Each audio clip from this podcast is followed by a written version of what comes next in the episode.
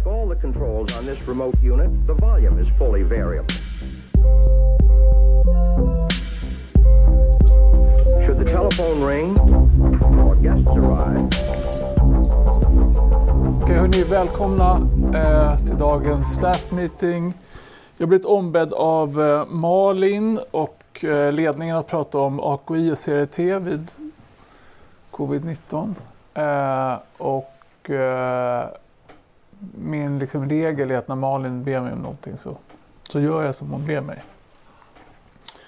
Eh, så det, och det är något jag rekommenderar till er också.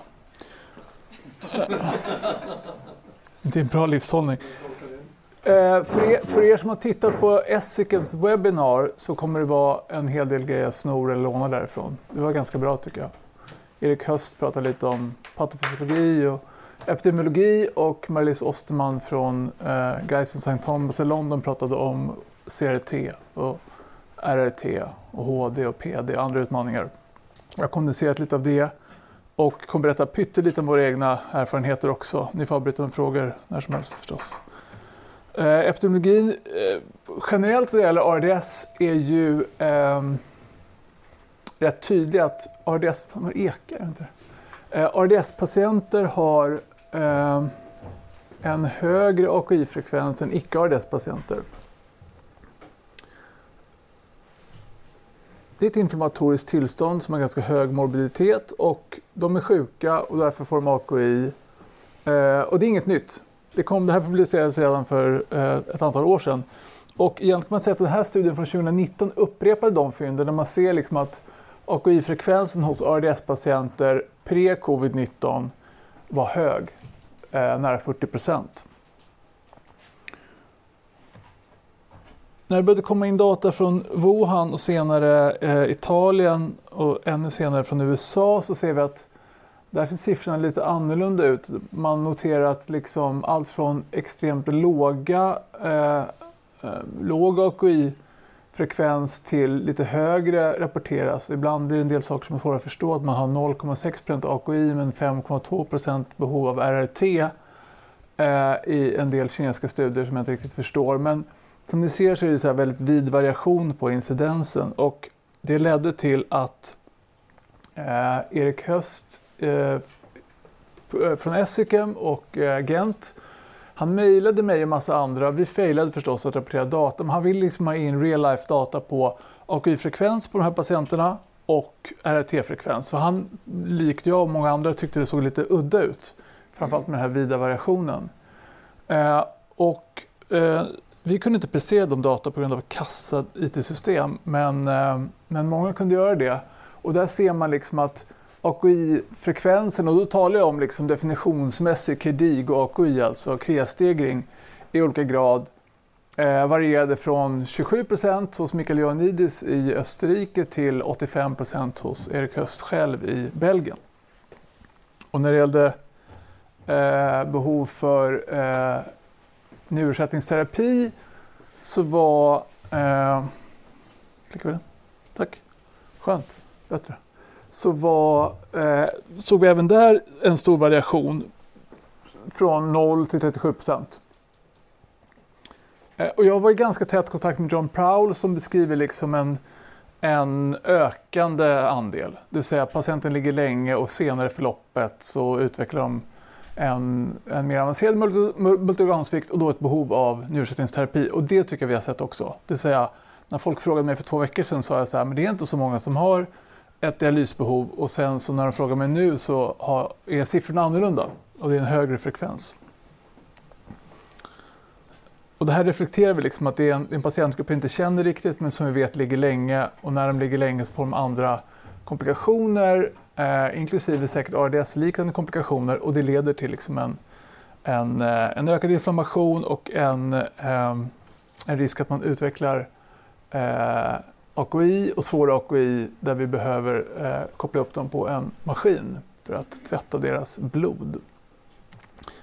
Patofysiologin generellt när det gäller ARDS är ganska väl beskriven som jag sa så liksom även vid old school RDS eh, så, är, så snackar vi liksom 40% som har AKI och en 10-15% som behöver RRT av något slag. Och man pratar om och det är beskrivet av ADKE-gruppen, det här Acute Dialysis Quality Initiative. De har gått igenom ganska noggrant i ett papper från inte så länge sedan, eh, ADKE 21-pappret, där man pratar om liksom information, eh, organ crosstalk mellan njure, hjärta, lungor, eh, hur barotraumat ökar inflammationen, hur ökat buktryck, ökat intrakoratalt tryck och de hemodynamiska på, liksom förändringar som det leder till i sin tur påverkar eh, njurfunktionen och hur det eh, kan leda till njurskada.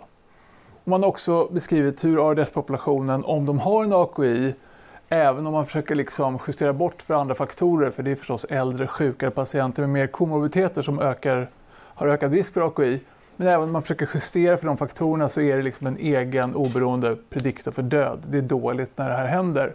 Och som sagt, det är ganska väl beskrivet i, i, i allmän viral ARDS, liksom pneumonisammanhang. Så här.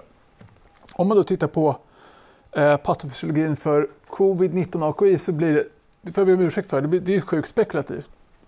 Vi håller alla på att famla lite i mörkret här men det har kommit en del liksom, eh, teoretiska modeller som är mer eller mindre eh, liksom rimliga och en del av dem eh, är också stödda av lite mer data jag ska visa. Ni vet ju att eh, det här viruset tar sig in med den här S-proteinspiken, eh, binder till AC2-receptorn och den här TMPRSS2-receptorn tar sig in i cellen, tar över replikationsmekanismen och börjar replikera sig och kan döda cellen i den processen. Eh, och var finns då de här AC2-receptorerna? Ja, då vet vi förstås att de finns i luftvägarna, de finns i övre luftvägar, de finns i nedre luftvägar, de finns i alveoler. De finns i endotelceller, de finns i gastrointestinala celler och det är därför en del patienter debuterar liksom med eh, orolig mage, diarré. De finns också i renala celler. Eh, och det har man visat i eh, en del patofysiologiska studier där man ser då att var i njuren finns de här AC2 och TMPRSS-receptorerna? Jo, huvudsakligen i eh, proximala tubuli och i podocyterna. Där, där sticker det upp, liksom, där, har de, där ser ni att de har högre eh, AC2-uttryck och TMPRSS-uttryck. Det är jättejobbigt att säga det, så jag övade rätt länge på att säga det ordet. Och det här är bekräftat faktiskt i en sån här uh, histopatologisk analys av 26 stycken uh, uh, fall som har avlidit med PCR-bekräftad eh, SARS-CoV-2 i Kina.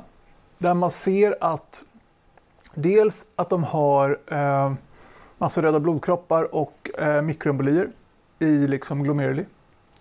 Och det är väl något vi alla upplever, liksom, att de är trombosbenägna. Det verkar liksom vara på något sätt en allmän sanning nu och det stämmer i den här studien i alla fall. Men man ser också i elektronmikroskopi då att i just tubulicellen och podocyterna som jag visade i tidigare bilden, där ser man eh, faktiskt eh, virus. Man ser deras, till och med deras virusspikar, det här S-proteinet. Eh, och man har också sett det i, eh, med proteindetektion. Så att man ser liksom, som det står i konklusionen i det här Kidney International-peket som kom alldeles nyligen, att man, he, man har en direkt parenkymal infektion av tubuleceller och podocyter med liksom akut tubuleskada och dessutom on top av det, förutom den här direkta cellskadan, så har man liksom en, en eh, erytrocytaggregation och trombosbenägenhet i, i glomeruli-nystanen. Så det är, liksom en, det är, en, det är en dålig kombination uppenbarligen.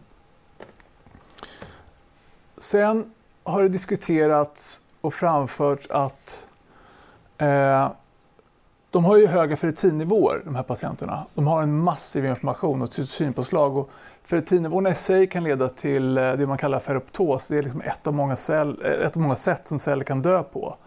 Och man misstänker att det här är också eh, eh, speciellt känsligt för att njurceller kan dö i den här typen av ferroptos. Och man har noterat liksom, mm, men det är tidiga data att höga ferritinnivåer är associerat med sämre outcome, mer AKI, eh, annan stor inflammation. Så ferroptos har liksom framförts som, som en så här patofysiologisk mekanism lite specifikt för eh, den här gruppen och AKI. Så för att försöka liksom helt kort sammanfatta den här patofysiologin så har jag liksom delat upp det i en del som är liksom, ja, men det här SARS-CoV-2 där vi kan se att de, de kan få en direkt cellskada via virusentry i proximala tubuler på podocyter. Vi eh, har diskuterat det här med ferritinfrisättning för aptos och det kommer komma massa mer studier på det tror jag. De är känsliga för mikroembolier och det har man sett i, liksom, i andra eh, postmortem-analyser. Det fanns någon liten studie från Georgia, eh, Atlanta, Georgia där man tittade på bara fyra patienter men de hade alla eh, embolier i sina, både i lungkärl förstås och i kardiella kärl och i eh, eh njurarna. Och om man tittar på de där embolierna noga så är det liksom inte bara erytrocyter utan det är liksom makrofager och det är neutrofiler. De har liksom helt enkelt emboliserade kärl. Och glomerulnystrarna är ju de, det är jättetunna kärl. Det är därför diabetiker eh, förstås kan få en njursvikt vid lågt blodsocker och små kärl i ögat som gör att de får synpåverkan. Och det, det, jag bara spekulerar nu, men det, vi ser ju rätt mycket diabetiker i vår, vår, eh, vår, vår patientkohort som har eh, svår sjukdom. tycker jag ser diabetes eller eh, trend till diabetes hos nästan alla patienter som är på IVA. Sen kan, sen kan förstås de här patienterna har rabdomylys, de har rätt my, höga myoglobinnivåer. Eh, det kan ju ge en njurskada. Och sen så har de en allmän information med frisättning av så här DAMPs, eh, Damage Associated Molecular Pathways. Så att det är liksom en del som är SARS-CoV-2 specifik i någon mening. Och sen är de vanligare dessa orsakerna med liksom bartrauma, inflammation, ökat buktryck, ökat torakaltryck och kanske ibland liksom att vi måste ventilera dem på ett suboptimalt sätt för att få dem att få en syresättning överhuvudtaget. Och att det i sin tur kan också ge en allmäninflammatorisk, liksom old school AKI, if you will. Eh, så det är komplext, men eh, det är tydligt också att lång vårdtid eh, och de här patienterna verkar kräva rätt lång intensivvårdstid, verkar vara associerat med liksom ackumulerad ökad risk för AKI. Om vi pratar om eh, njursättningsterapi som behandling så kom det ju ganska tidigt en rekommendation från Surviving Sepsis Campaign där de faktiskt inte gav någon som helst eh, eh liksom direkt sådär, eh, riktlinjer för hur eller när eller på vilket sätt som njursättningsterapi skulle administreras i den här patientgruppen. Eh, det förvånade mig, men det, liksom, det var inga direkta rekommendationer. Och sen har jag tagit del av de brittiska såna NICE, NICE guidelines där de inte kommenterar RT överhuvudtaget. De pratar om en hel del andra saker, men inget specifikt om njursättningsterapi. Däremot kom NHS nyligen med en sån här clinical guide som eh, jag tycker är otroligt välskriven och liksom, eh, koherent. Och där skriver de så här, ja, standard RT rekommenderas men på grund av att de här patienterna har en tendens att vara, har en ökad liksom hyperkoagulabilitetsstadium så kan citrat som regional antikoagulans vara teoretiskt sett att rekommendera. Eh, och så pratar de en del om att kortare behandlingscykler för att spara material kan vara att, att föredra. Och där eh, har jag liksom fått frågor och som ni vet liksom internt har jag och Claire kommit med en rekommendation där vi säger liksom att för att spara material så kan vi gå in med lite lägre doser. Och vi, kan också, vi har också överskridit 72 timmars liksom, tiden och sagt att vi kan köra ett dygn till om filtret klarar av det för att spara material. Det är suboptimalt men det är liksom som, vad vi måste göra eftersom vår maskinpark är liksom typ tagen i bruk. Nu. Eh, Marlies Osterman i föreläsningen som hon höll diskuterade olika RT-varianter. Jag tänker inte tråka ur er med det men Eh, det finns ju förstås intermittenta varianter i IOD som vi känner till, så vi använder så rätt mycket vanligtvis som step-down. Om man har en single organsikt kvar, det är njuren som sviktar, då kan vi köra HD några dagar och man kan köra HD på avdelningen efteråt. Sen har vi såna slow extended daily dialysis, SLED, eller PIRT då, eh, prolonged intermittent renal replacement therapy. Så finns det PD som är en kontinuerlig variant som jag tror de har kört en fall på Danderyd. Eh, och så finns det kontinuerlig eh, renal eh, ersättningsterapi. Och liksom clearance per timme är högst för IOD. Man kör jättehöga flöden och det är en hög dialysdos liksom, på kort tid.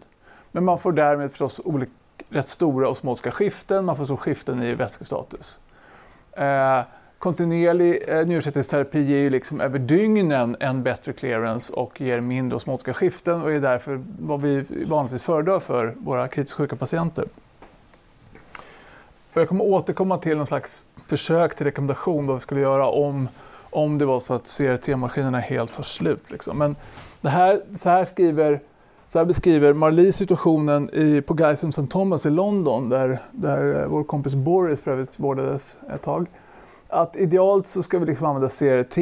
Det finns rätt mycket eh, data som stöder att det är bäst för våra kritiskt sjuka patienter. Vi ska starta den innan vi har eh, livshotande komplikationer. Det vill säga vi ska inte vänta tills någon har ett kalium på 7 och EKG-förändringar innan vi startar CRT. Eller vi ska inte vänta tills någon är svårt övervätskad och, och helt omöjlig syresätt utan vi ska gå på tidigare. Det verkar helt rimligt. Vi ska ge en dos som kompenserar för planerad downtime, det vill säga om vi vet att patienten ska på, åka in på operation eller göra olika utflykter till eh, eh CT eller MR så ska vi försöka eh, justera för det. Vi ska ha en optimal antikoagulation och ha ett långt filterliv och vi ska ha eh, en high qualified staff, alltså bra personal som kan maskinen och som kan hantera de komplika liksom, komplikationer som kan uppstå. Vi ska göra det här i en IVA-miljö, sitter väl ihop med att ha en, eh, en bra personal. Och vi ska ha liksom en, en, en ordentlig benchmark så vi verkligen följer upp det vi gör. Okay? Och i verkligheten nu under den här pandemin så ser det mer ut så här. Vi har inte oändliga resurser eller eh, maskin eller tillgång på vätskor, filter.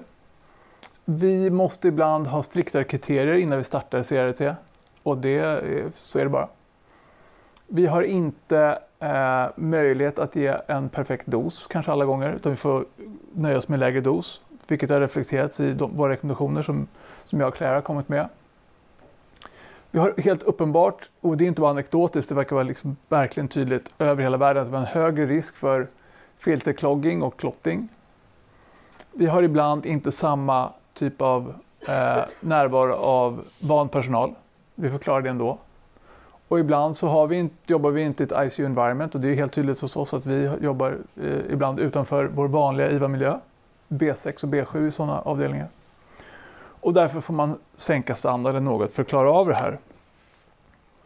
Och jag tänker att, eh, för jag har fått sådana frågor, att ur ett liksom rent patientperspektiv så är det ändå viktigt att, att, att, slå fast, och vi har varit i diskussion med njurmedicin, att CRT är liksom att föredra framför slow extended day dialysis eller att man kör CRT ett halvt dygn eller man saxar mellan patienterna. Eh, och sen kommer HD som tredje alternativ. Och sen sist PD. PD är liksom gynnsamt teoretiskt men egentligen tänker jag för de här patienterna väldigt svårt att köpa. Njurmedicin är rätt tveksamma på det här sjukhuset. Jag vet att som sagt, de har använt på andra sjukhus men att lägga folk i bukläge med eh, en full eh, PD-buk, eh, infektionsrisken, eh, den ganska dåliga clearance man får över dygnet, det känns inte riktigt rimligt tycker jag. Eh, Lagarbetet är liksom att identifiera vilka sköterskor och vilken personal kan CRT, allokera de resurserna. Och jag tycker eh, man har gjort det bra här, som delat upp liksom intensivvårdsgolven i någon slags single organ failure, fast det kanske inte riktigt är det. Det är inte bara, det är inte bara en respiratorisk svikt, men att man i alla fall säger att ja, men vi har vårdgolv där vi fokuserar på respiratorterapi och vasopressorer, inotropa droger, och så har vi två vårdgolv, C7 och E4, där vi kan köra multiorgansvikt. Och sen så tror jag att vi ska ha en ännu mer tät kontakt med njurmedicin och oftare använda både HD som step-down och om, om patienten börjar komma igång lite grann, förbättras, börjar producera urin och eh, ha en egen clearance. Men också att kunna använda HD som primärbehandling och där tror jag bara att det är viktigt att ni trycker på att om det är så att vi ska köra HD som primärbehandling, då måste de vara redo att köra daglig dialys det, i alla fall den lilla erfarenhet jag har av att undersöka det så ser det inte ut som varannan dags HD räcker. Så att man ska diskutera med njurmedicin och säga så här, men kan ni köra på den här patienten så får de nog vara beredda att allokera i alla fall att patienten får liksom fem HD per vecka eller sånt, får de räkna med. Och inte liksom tre. Max, menar du med mindre dos då också? Eller är det med, med en hög filtrationsdos fem dagar i veckan? Nej, men alltså om man kör en, en, va, en vanlig HD ger ju liksom en, eh, en snabb blodrening förstås. Det är en ren dialys. Och det är bra för de små molekylerna och det funkar. Men om en patient är helt anurisk och man behöver ett vätskeborttag eh, då räcker det liksom inte att köra en ultrafiltration vartannat dygn. Det blir, de blir helt enkelt övervätskade och svårventilera. Det är i alla fall min erfarenhet av de få patienter jag försökt köra HD på som primärbehandling. Att vi måste ha det dagligen, framförallt för vätskeborttagets skull. Men det kan ju finnas undantag, att någon patient är liksom kanske lite bättre än så. Då kan man ju diskutera det, det får man anpassa. Men det är min upplevelse att de tänker så här, ah, bra, då kör vi varannan dag. Och så har de resurser för det och så förväntar vi oss varje dag. Det måste man liksom snacka ihop sig om. Sen kommer den här eh, frågan som dykt upp på sistone. Om vi ska använda någon slags blood purification, vi ska använda filter för att ta bort liksom, på något sätt eh, liksom blunt the cytokine storm etc. Bla, bla, bla. Det finns liksom ingen evidens för det. Och därför blir jag lite förvånad. Det, det, finns en jättebra artikel nyligen publicerad som, som diskuterar det här. Eh, det finns fler, fler, flera arbeten om det. Men jag blir lite förvånad att Baxter går ut med någon slags så här, eh, slå på trumma-grej eh, att de har fått eh, någon slags emergency use för att lansera Oxiris-filtret i USA som blood purification filter for covid-19 treatment. Det har de lyckats baxa igenom FDA på, på rekordtid eh, men det finns ju inga som helst data som stödjer att det är, är gynnsamt överhuvudtaget. Eh, men så kan det gå i liksom, tider av pandemi. Däremot har Claudio Ronco och eh, Thiago Reis från Brasilien som är hos honom i Vicenza, de har skrivit en ganska bra artikel som liksom diskuterar det här teoretiskt. Om hur man skulle kunna använda extrakorporeal blodrening för att liksom skydda patienten från det, det som uppenbart är en cytokinstorm. Så den, den kan jag rekommendera. Den är välskriven och liksom intressant ur något slags akademiskt teoretiskt eh, eh, läge.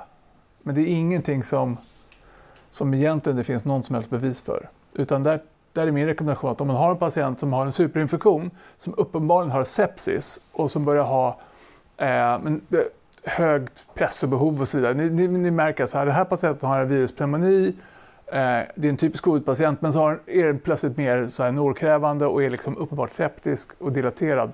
Då är det väl inte fel att testa toxidfilter, det gör vi ändå på en del sepsispatienter. Men ingen som helst aning om det kan liksom skydda för den här cytokinstormen. Anders? fanns inga det, det, finns några också. Det, det, det, finns några nu. Jag vågar inte svara på exakt, men så här, eh, förra natten när jag jobbade så fanns det oxidfilter. Sen har jag data från din, Anders och Jannes och Claire. Alltså, jag har data från C7. Jag har inte data från E4 ännu, men från C7 som igår så hade 23 stycken covid-19 patienter fått CRT. Fem har avlidit, fyra är utskrivna till avdelning och en till hemmet, alltså vanlig vårdavdelning. Men två patienter är också utskrivna till våra singelorgansviktsavdelningar B7 eller B6. Det vill säga de har avslutat CRT. Så att det ser inte helt nattsvart ut ändå. Men det är klart, det, det är ju obviously en, en, en fruktad komplikation och liksom resurskrävande i det här redan pressade läget. Så för att sammanfatta alltihopa så tror jag att liksom flexibilitet och lagarbete är nyckeln. Jag tycker, vi, jag tycker det har gjorts väldigt bra här. Jag tror det är väldigt, väldigt klokt att ha liksom få vårdgolv, stora vårdgolv, öppna vårdytor utan planerad dialys. Eh, och sen försöka liksom, eh, allokera de sjukaste patienterna till E4 och C7. Och, eh, om det här ska visas för andra liksom på STAIR så tänker jag att, jag vet inte om man har tänkt på det ute i landet, säkert har man gjort det, för det jag tror jag är klokt. Jag tror det är en väldigt bra idé att liksom, då, kan man liksom, eh, då är det lättare att sätta rätt sjuksköterskeresurser på rätt ställe. Så väldigt klokt alltså. Eftersom det är brist, eller risk för brist på vätskor och filter så tror jag att man får vara lite eh, flexibel där med och faktiskt köra lägre clearancedoser och tänka att vi kanske inte kan ha liksom en, ett clearance på 35 ml per kilotimme utan vi kanske ska lägga oss på 20 eller till och med 15. Och liksom fokusera på vätskeborttaget som jag tror är essentiellt i det, sen, i det senare skedet av covid-2. Eh, liksom IVA-patienter med multiorgansvikt med covid-2 eh, behöver nog faktiskt vätskeborttag ibland när de blir anuriska. Och det här kommer ju sent i förloppet ofta. Och sen tänker jag att det är helt essentiellt att vi samarbetar mellan avdelningar och med njurmedicinerna och verkligen så, här, så, att vi, så att vi är ensamma om vad vi förväntar oss av varandra. För det kan nog vara så ibland att vi kan få iväg en del patienter lite snabbare från IVA om de kan ta över och tänka sig göra HD också på vanliga vårdavdelningar. Eh, och prognosen för CRT, vid CRT-krävande AKI hos de här patienterna är dålig. Jag, jag har en, en hunch om att långtidsprognosen renalt för de här patienterna är sämre än för våra vanliga liksom, IVA-patienter som kräver CRT. Det gör Claire studerat massa gånger liksom, att vi ser att här, ja, men har man septisk AKI ur, ur stora SIR-databaser eller även våra lokala erfarenheter så blir liksom ja, 2-4% blir kroniker. Det vill säga de liksom förvandlas från någon slags de novo AKI till att de har en permanent brist på njurfunktion som kräver eh, transplantation eller livslång HD. Eh, och de siffrorna ser man liknande i Australien och, och på en del ställen i USA. Eh, om man kör kontinuerlig terapi. Men min känsla här är att patofysiologin är liksom lite annorlunda. Här är det inte en ren inflammatorisk AKI. Det här är liksom inte en, en patientgrupp som bara är helt dilaterade där det är DAMPs och PAMPs som snurrar runt. De, här har man ju även liksom en direkt cellskada som jag tror är, som torde vara ogynnsam.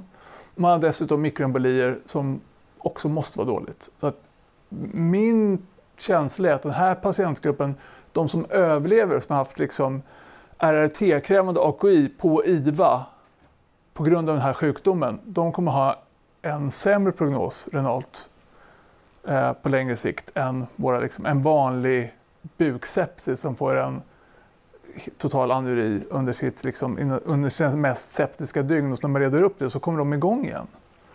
Det är min känsla, men det, det är förstås, det återstår att se.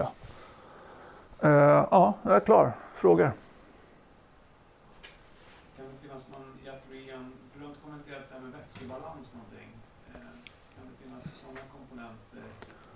Ja, men det är en bra fråga. Så frågan handlar om vätskebalans och det, det kom ju upp rätt tidigt så här liksom ja, men grejer i så internationella Facebookgrupper. Så här, att man, liksom, man, tänker, man tänkte rent så här, old school RDS och tänkte att vi ska hålla dem torra. Och så, kom det, så var det patienter som varit febrila hemma länge med dessutom matled och druckit dåligt, kanske diarré on top of that. Och så liksom började man piska dem med loopdiuretika och så skap, skapade någon slags så här, prerenal svikt. Eh, och var någon som liksom, så we hydrate them och då blir det ingen AKI. Eh, jag tror inte det är så enkelt. Jag, jag, tänker så, så binärt har inte vi jobbat tycker jag. Utan vi har liksom försökt verkligen så här, ja, men göra någon slags ordentlig assessment av vätskestatus. Och ibland är de ju absolut uttorkade när de kommer. Eh, och ja, teoretiskt skulle man då kunna faktiskt skada njuren om man verkligen bara floggar den hästen med liksom en, en furikspiska. Men jag kan inte heller säga att vi, så här, ah, om man är lite mer noggrann, att man kan säkert undvika AKI. Kanske liksom. Alltså så här, man kan alltid klanta sig och det ska vi undvika att göra. Men jag, jag, jag, tror inte det är så enkelt att vi bara med bättre hydreringsregim kan undvika AKI. Utan min känsla är att vissa patienter, och jag har ännu inte fått liksom någon slags förståelse för vilka de är, de kommer liksom inte ur sin eh, respiratoriska svikt så första veckan. Och sen när de kommer till tionde dagen så börjar lungorna bli stelare och de är, liksom mer, de är mer inflammatoriska. De har högre ferritinnivåer, de har persisterande högt CRP, de har ingen superinfektion vad vi vet. Men, och några av de patienterna, fast inte alla heller, de ramlar in i AKI-stadiet. Liksom det är klart att enligt alla så här KDIGO-protokoll så är det så här, men undvik nefrotoxiner, ja men det gör vi ju. Typ. Så här, ha bra koll på liksom hemodynamiken, har de optimerade, står alltid. Optimize hemodynamics, bara, ja check, det försöker vi faktiskt. Och så att jag tycker vi ska, vi ska förstås tänka på allt det där. Men min upplevelse är att det är inte många patienter som vi tippar över till, till dialyskrävande AKI, utan det är liksom sjukdomen som ibland tar det där förloppet. Liksom. Och jag menar, genetiska faktorer har ju föreslagits så det, vi har ju en, vi har en jättestor övervikt av icke-etniska svenskar och det är nu jag liksom. Men det verkar finnas en genetisk komponent som, som predikterar sämre utfall. Alltså.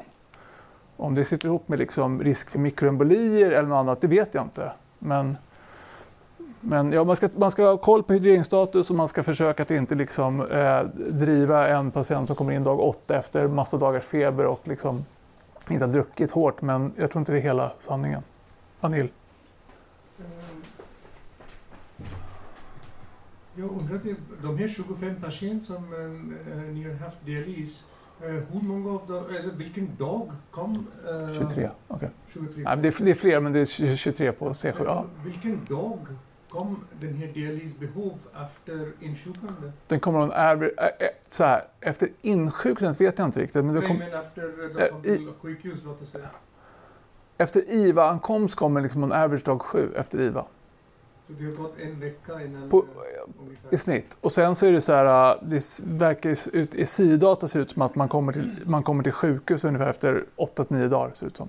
Och det var ganska likt i Wuhan och, och i Lombard, Italien. Har du kollat om det, de står på statin eller icke? För att jag är lite intresserad av den antiinflammatoriska, Ja, det-. Ja, men det, finns, det finns många sådana förstås idéer om så här, är statin är protektivt och det finns ju idéer om liksom, patienter som står på blodförtunnande av olika liksom, är, är NOAX eller varanskyddande och nej, jag har inte, jag, har- jag har inte koll på det faktiskt. Uh, Benjamin igen.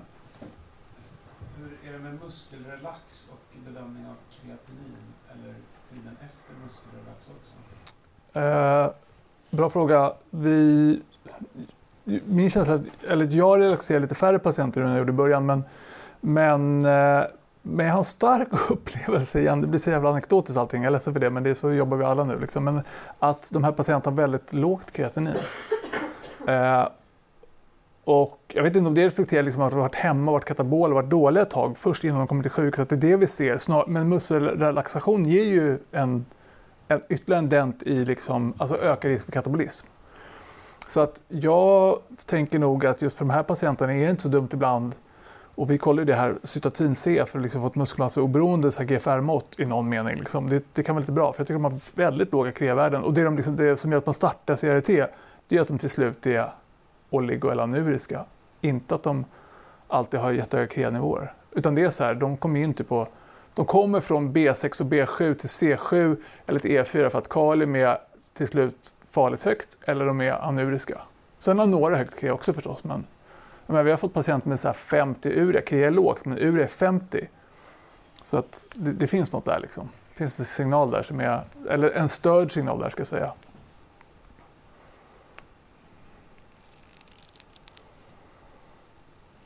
All right. Ja, gör det. Eh, eh, det verkar då som att det kan bli ganska svårt att använda eh, Diagnostisera njursnitt. Och det kanske man ser i den här datan Eller hur? som är så varierande Ja. och, eh, och att det i vissa fall extremt låg frekvens av AKI. Mm. Eh, hur påverkas diureskriteriet av det vi sätter in i form av diuretikaterapi? Det måste väl rimligen vara så att vi förskjuter Mm. Ja, det, det, jag tror det är, helt, det är precis så. Erik Höst diskuterade det lite i SICM-webbinariet. Liksom att hans, i hans, eh, på hans centra i Gent, Gent eh, där hade de liksom 15% AKI enligt KREA-kriterier och 85% AKI om de tittade på urine output.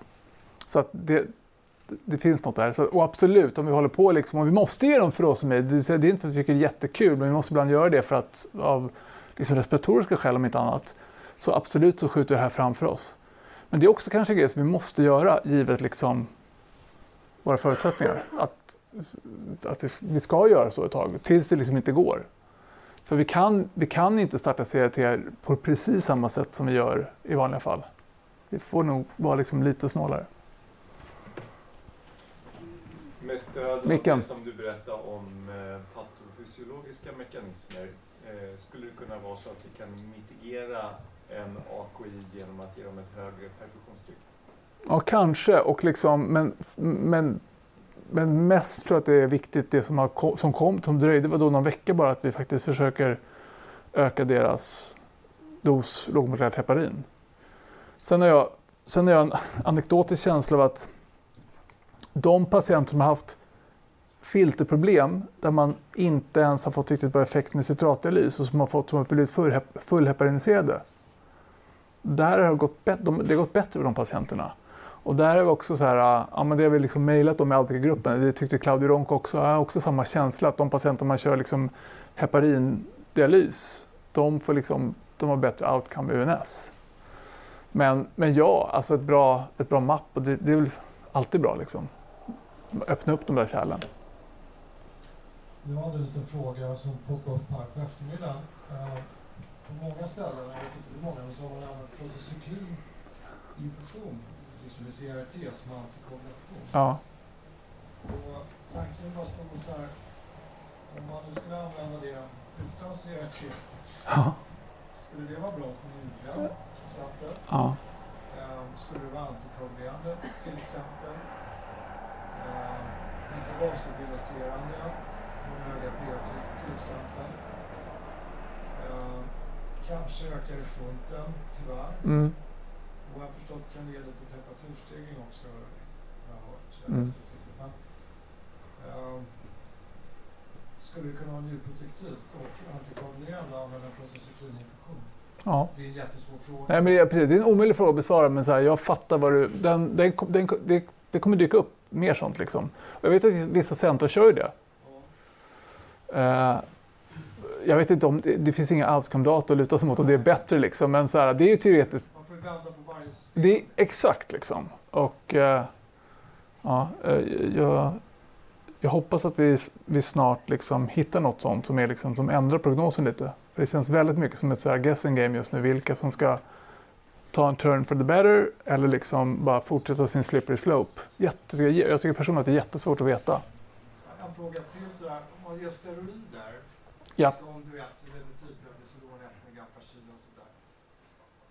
Hur påverkar det njurfunktionen? Det är klart att det är lite vätskereturnerande, men för njurfunktionen per se, skulle det kunna vara både protektivt och stjälpande beroende lite på Ja, läget, eller vad säger du? Ja men exakt, där finns det ju, där, de data som finns tycker jag är väldigt skewed av att om man ger det liksom i typ så här, ja, men andra ARDS-studier till exempel. Där ser det ut som att steroider liksom associerat med sämre outcome, men det gör att man är jätte, väldigt svårt att justera bort att man är jätte till ganska svårt sjuka patienter i ganska skarpa lägen. Så att jag har inte lyckats se om det är verkligen så här, om man kan isolera någon slags njurpåverkan av det. För som du säger, teoretiskt skulle det kunna vara både gynnsamt och kanske lite farligt för nu. Jag vet, jag vet faktiskt inte. Jag vet inte. Men, och jag tycker så här, det finns ju rätt mycket IVA-patienter som har fått kortison i olika sammanhang. Men det är alltid liksom extremt skud av att de får det så här, äh, när vi har jättehöga vasopressorbehov och de är jätteseptiska. Eller just att de är jättesvåra, jättesvåra ADS och stel lunga. Så att det, liksom, det, det ges ofta till, till patienter som är väldigt, väldigt svårt sjuka. I ett svårt läge för de svårt sjuka patienterna. Och de stora kortikosterid-trials som kom liksom förra året, de har ju, där som är ju ingen skillnad i, i AKI-förekomst. Liksom. Och det var ingen skillnad i mortalitet heller. De var all, de, det var ju så här klassiska numera så här stora IVRCT där kurvorna bara är limmade på varandra, liksom, Kaplan-Meier-kurvorna. Så I don't know.